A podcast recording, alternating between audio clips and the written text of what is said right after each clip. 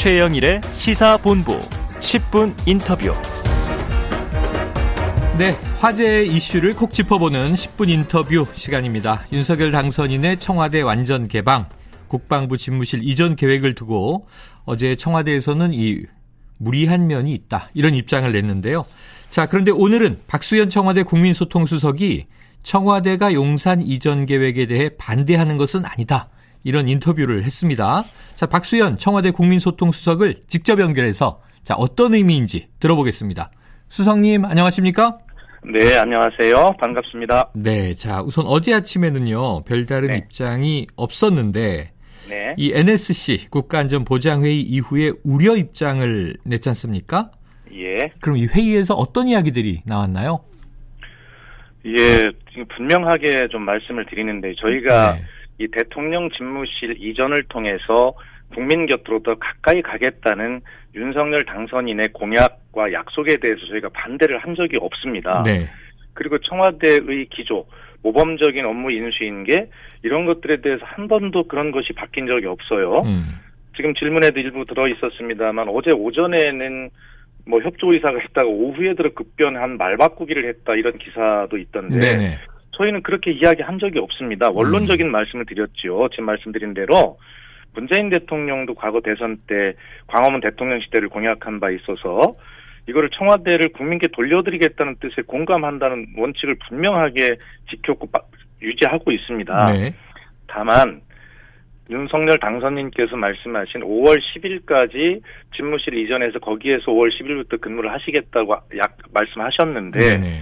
그러려고 보면 다, 다 좋은데 안보 공백이 우려되는 부분이 있다. 그것이 이제 어제 NSC 확대 관계 장관 회의에서 보고가 되고 논의가 된 것이죠. 네. 그래서 어, 새 정부 출범까지 얼마 남지 않은 이 촉박한 시일 안에 그런 안보 공백을 우려 없이 이전하는 것은 시간이 촉박하다는 그런 우려가 있다는 뜻이었지 음. 그것을 반대하거나 그런 적이 없습니다. 네. 반대한 그리고 지금 없다. 말씀하신 대로 용산 이전에 반대하지 않는다 하셨는데 저희가 용산은 거기서 분리합니다. 이것은 뭐냐면 음. 대통령 집무실이 어디로 가시는가 하는 것은 저희 관여가 아닙니다. 네네. 그렇기 때문에 용산으로 이전하는 걸 찬성하냐 반대하냐 이런 질문으로 이어질 수 있는데요. 저희는 기본적으로 용산에 대해서 저희가 판단하지 않습니다. 다만 대통령 집무실이 국민 곁으로 더 가까이 가겠다는 문재인 대통령도 했던 그 음. 약속 그것이 잘 실현되기를 바라고 협조하겠다는 뜻이 있는 것이죠. 네, 그렇습니다. 네. 쟁점이 이렇게 좀 좁혀지고 있습니다. 어제 이야기도 네. 그렇고 박수성님 이 안보 공백을 어떻게 할 건지 이 문제를 해결해야 한다. 그러니까 네. 이제 제일 어제 회의에서도 핵심적인 우려는 안보 공백이었고요. 그렇습니다. 자, 그런데 오늘 아침에 이 김용현 청와대 이전 TF 팀장이 안보 네. 공백은 분명히 없다 이렇게 얘기했어요. 네, 이게 요게 이제 양측의 격차가 있는 건데 혹시 어떤 지점에서 안보 공백이 발생할 우려가 있을까요? 그러니까요. 이게 이제 인수위 측과 이제 청와대 입장이 이제 좁혀져야 되잖아요. 근데 네. 서로 어떤 걱정을 하고 있고 어떤 대책을 가지고 있는지를 만나서 서로 협의하고 좁혀가면 되는 것이거든요. 음, 음. 예. 그래서 이제 이 청와대는 말 그대로 뭐 군사 안보를 포함한 재난 재해 등까지 모든 걸 포함한 이제 컨트롤 시스템이 이 위기관리센터에 이 시스템이 있는 거 아니겠습니까? 네네. 그런데 대통령 문재인 대통령 임기는 5월 9일 자정까지입니다. 음. 그래서 그 시스템을 가지고 대통령이 국가 원수로서 그리고 행정부 수반으로서 그리고 네. 군 통수권자로서 임무를 수행하시는데 근데 윤석열 당선인께서는 하루도 청와대 들어오지 않겠다. 5월 10일부터 그 집무실로에서 근무하시겠다 하니 음. 그럼 예를 들면 그 많은 안보 이유가 있지만 그럼 이 시스템을 그러면 어떻게 할 거냐라는 것은 저희는 걱정을 하지 않을 수가 없잖아요. 네. 새로운 대통령께서도 이 시스템을 가지고 지금 말씀드린 대통령 역할을 하셔야 될 거 아닙니까? 음. 그래서 저희는 이런 걱정이 있는데 아 인수위 측에서 그러면 이런 걱정을 잘 알고 문제점을 파악하고 계시니 이거에 대한 그런 대책이 있겠지라고 믿습니다. 네네. 그러니까 지금 그 김용현 팀장님께서 말씀하신 대로 그럼 설명을 해주시면 되잖아요. 네네. 국민께서도 지금 안보 어, 불안하다고 느끼고 계신 거 아닙니까? 음. 그러니까 그런 부분들에 대해서 이야기를 하면서 아, 서로 어, 우려를 해소하고 대책이 있구나. 대책이 부족했다면 아 어떻게 그럼 해나가야지? 라고 음. 이렇게 해서 아주 모범적인 업무 인수인계를 하자는 것입니다. 또나 지금 한반도 위, 안보 위기가 고조되고 있는 때 아닙니까? 네. 통상적으로 정부 교체기에는 안보가 가장 취약한 시기입니다. 음. 그리고 4월 달에는 북한에 예정돼 있는 4월 15일, 4월 25일에 연례적 행사가 있기 때문에 네네. 그 당시에 또 위기가 고조될 것을 예상하고 있고 또 한미 간에도 연례적인 그런 연합 훈련이 또 예정이 돼 있는 시기여서 네. 이 준비에도 지금 최선을 다해야 되거든요. 예. 그리고 또 말씀드렸지만 현재 청와대를 중심으로 이 비행 금지 구역 같은 것들이 설정이 돼 있고 대공 방어 체계가 여기에 지금 맞도록 돼 있는데 음. 뭐그 어디로 옮기든지 간에 그럼 거기를 중심으로 이 대공 방어 체계 그다음 비행 금지 구역 등 이런 것들도 음. 조정을 해야 되잖아요. 네. 그러면 이게 그 5월 10일 그 안에 어, 공백이 없이 이런 것들이 다 차질 없이 될 것인가 라고 하는 것들을 협의를 하자고 하는 우려를 전달하는 것입니다. 네네. 자, 협의를 하자는 뜻이다. 그러다 보니까 이 김용현 팀장은 또 안보 공백이 어떤 공백인지를 청와대 측에서 밝혀야 한다 그랬는데 지금 네. 박수성 님이 말씀하신 그런 게 종합적인 우려다. 이렇게 봐도 되겠죠? 제가 염려하는 것은 이제 일부 극히 예를 들은 것이고요. 네네. 이것은 청와대가 이제 말씀드릴 것이 아니라 음. 인수위와 부처 간에 하기 때문에 어제 음. 대통령께서도 NSC 회의 결과로 국방부 장관과 그다음에 네네. 합참 의장이 이런 문제들에 대해서 인수위에 자세히 우려를 전하고 설명을 하고 음. 또 그쪽에 대책이 뭐 있으면 그것도 설명을 듣고 이렇게 하- 해야 될 일 아니겠습니까? 네네. 이것을 청와대가 그 안보 공백이 뭔지 밝혀야 한다라고 하는 것의 취지는 뭐 이해하지만 그건 국방부 장관이 이미 국회에서 지금 말씀하고 계시고요. 네네네. 그, 그 거기서 할 일입니다. 예. 네. 자, 국방부에서 그 우려의 구체적인 내용을 밝힐 일이고 지금 일부 보도도 나오고 있습니다. 네. 서욱 국방장관이 이제 이거 좀 문제가 있다라고 이제 발언하고 있는 것 같습니다. 자, 이 어제 이 일부 보도가요. 이문 대통령이 경로했다 이런 보도가 있습니다. 이건 사실입니까 네. 아닙니까? 아니 사실 아닙니다. 정리하겠습니다. 네. 지금 늘 이제 정부 교체기에 보면 신구 권력 간 충돌 이런 언론 기사의 프레임은 늘 있는 것인데요. 네네.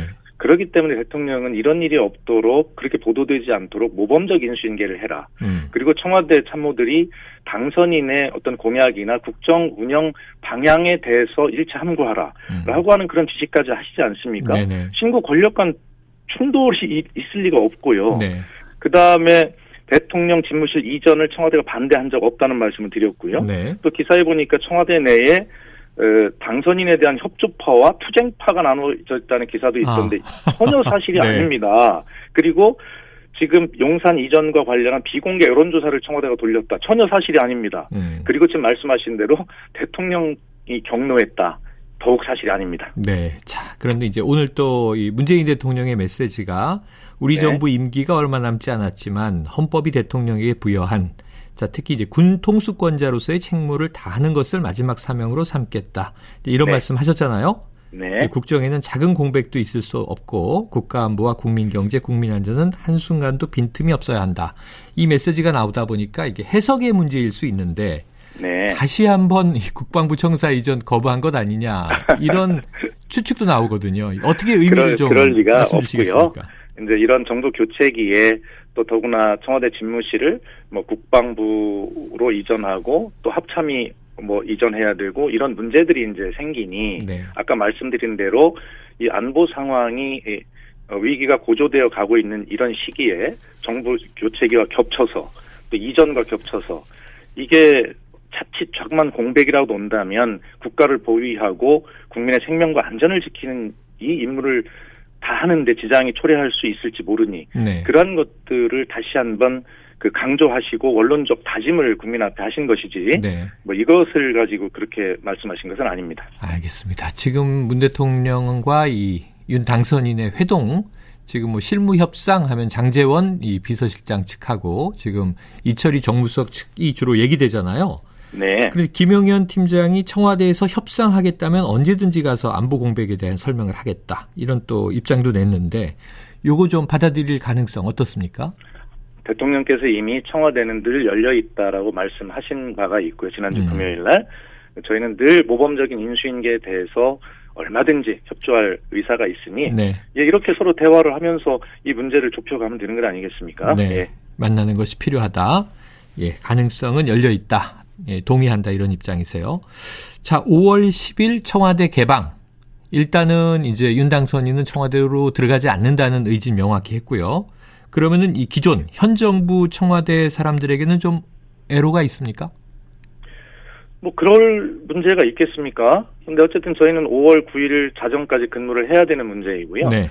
또 당선인께서도 이 뭐 비서동이 있는 뭐 이런 공간까지를 처음 5월 10일 날 공개하겠다는 뜻은 아닌 것으로 저는 읽었거든요. 음, 뭐 본관과 뭐 영빈관 뭐 이런 곳을 이렇게 이제 개방을 하시겠다고 하신 걸로 저는 읽었는데 네.